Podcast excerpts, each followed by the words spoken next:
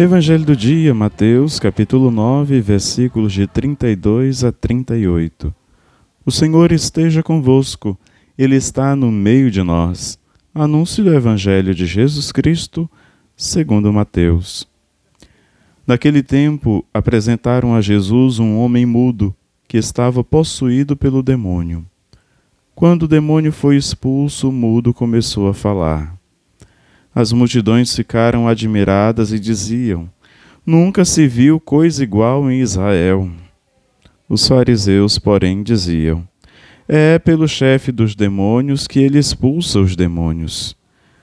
Jesus percorria todas as cidades e povoados, ensinando em suas sinagogas, pregando o evangelho do reino e curando todo tipo de doença e enfermidade. Vendo Jesus as multidões, compadeceu-se delas, porque estavam cansadas e abatidas como ovelhas que não têm pastor. Então disse Jesus a seus discípulos: A messe é grande, mas os trabalhadores são poucos. Pedi, pois, ao dono da messe que mande trabalhadores para a colheita. Palavra da salvação. Diga comigo, passinho! Caríssimo, caríssima.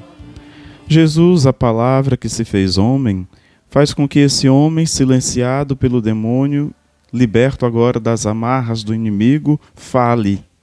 Louve, agradeça e suplique ao Pai do céu que mande operários para a sua messe.